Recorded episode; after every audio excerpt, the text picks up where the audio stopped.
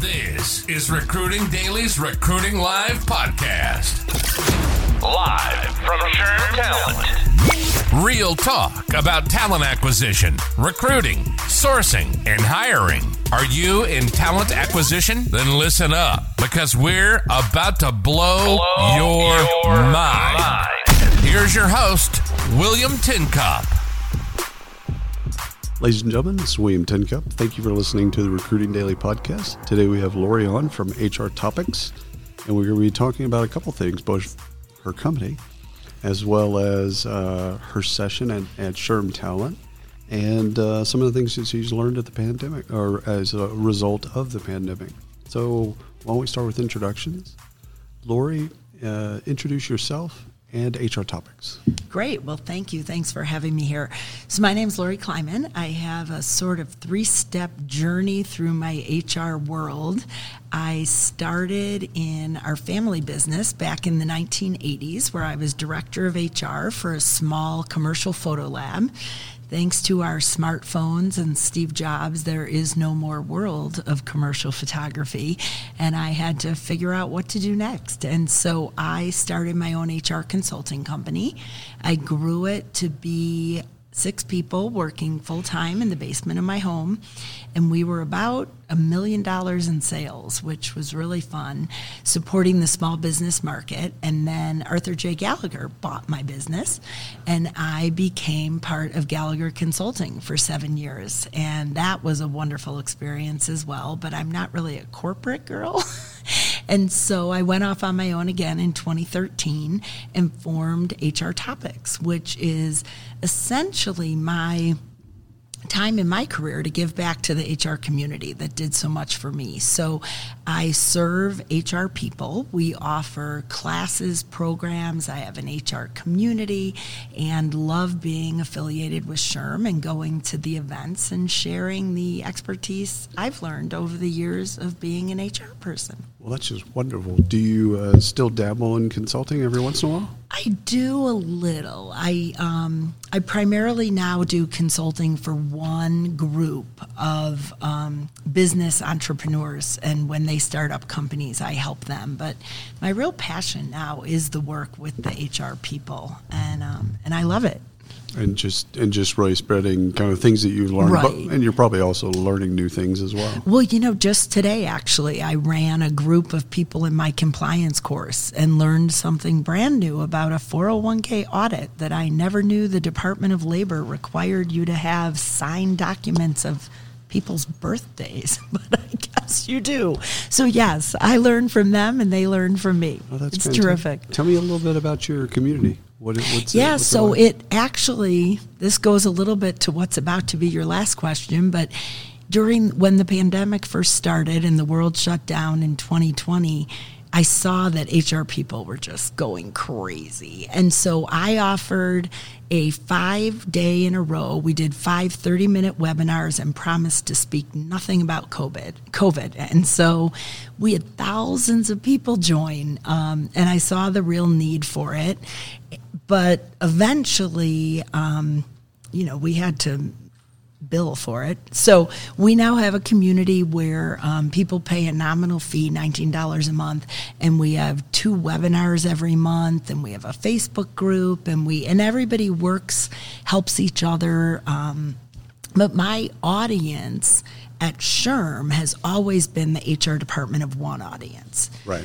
Um, and so that's really my area of expertise. So most of the people in the community, I think 68% are HR departments of one in small businesses. Right.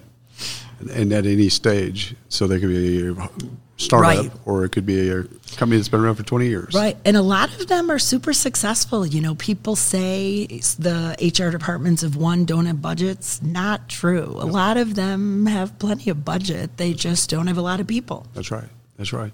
Have you seen a, an uptick in technology uh, with your with your community? Absolutely, and people are um, embracing technology more. They're understanding how important it is to get the job done and get it done well.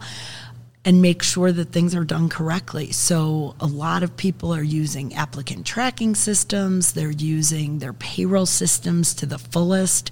Most of the payroll systems go way beyond just writing paychecks.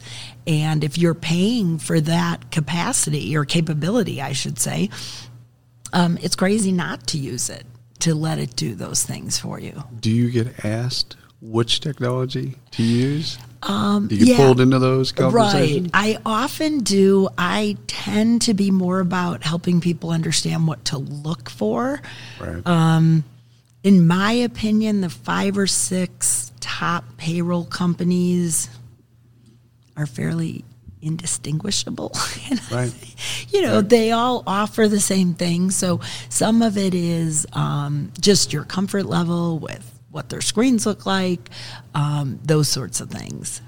Yeah, I've, I've found the same thing. Um, there are some differences in like their integrations and some of the mm-hmm. things that they do, but at the end of the day, if you're not comfortable with the technology, and you just can't get it to work, uh, or you don't like the UI, you don't like right. the experience, you're not going to get out of it what you really, really want. Um, let's pivot and talk a little bit about your session at SHRM Talent. It's a wonderful yeah. conference that we're at here. Yeah, I'm really excited about it. Um, it's again geared to the HR department of one audience, to the small HR person.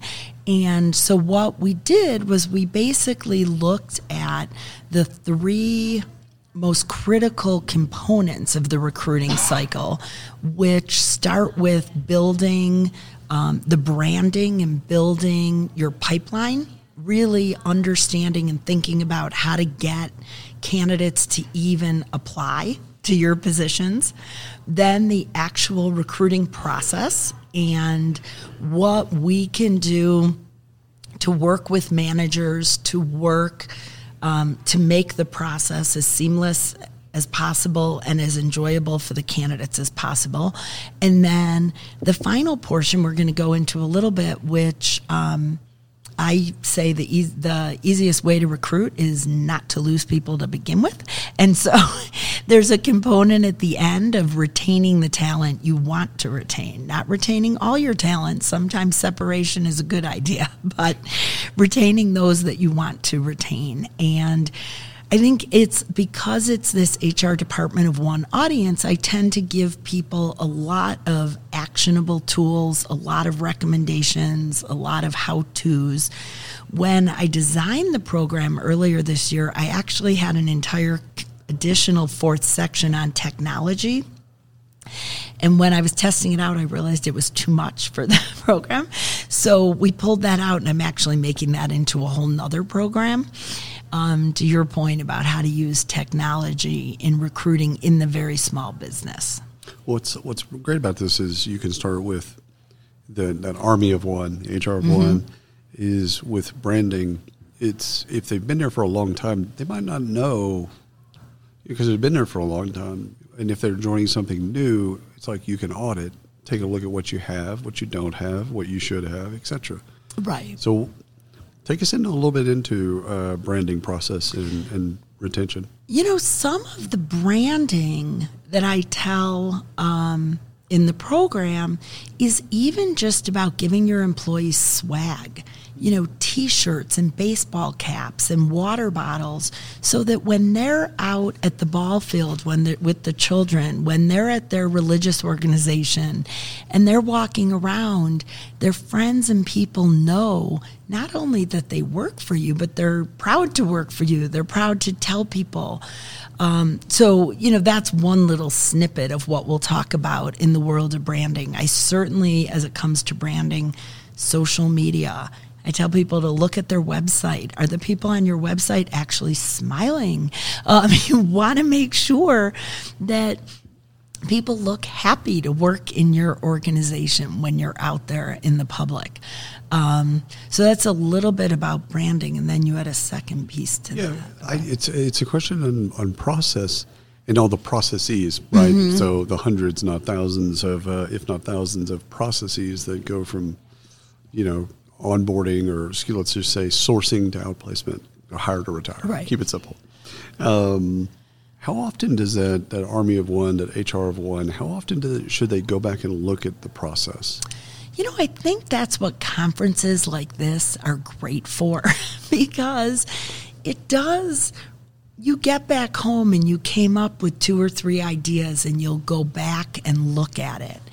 Um, I think the way the world is moving and changing, you know, certainly once a year you need to be taking a step. One of the things I advocate in the program that I often do at annual conference for SHRM is every month take one component of your HR function to spend half a day on whether it's performance management or recruiting or because you can't do it all the time. But if you think about the course of the year if you pick one thing a month you probably could address it that way. I love that. That's that is wonderful.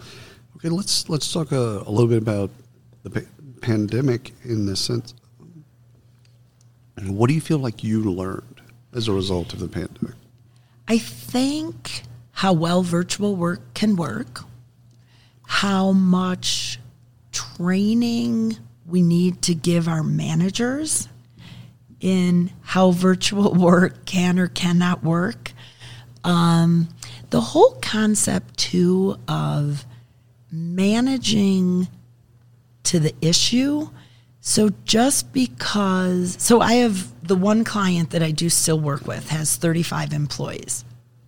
One really is doing about nothing right now, and we're realizing it.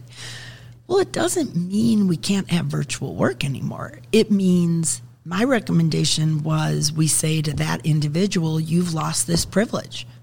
And now that we're going back to work, you're going to have to come in five days a week so that we can monitor and see what's going on. And you can earn the privilege back.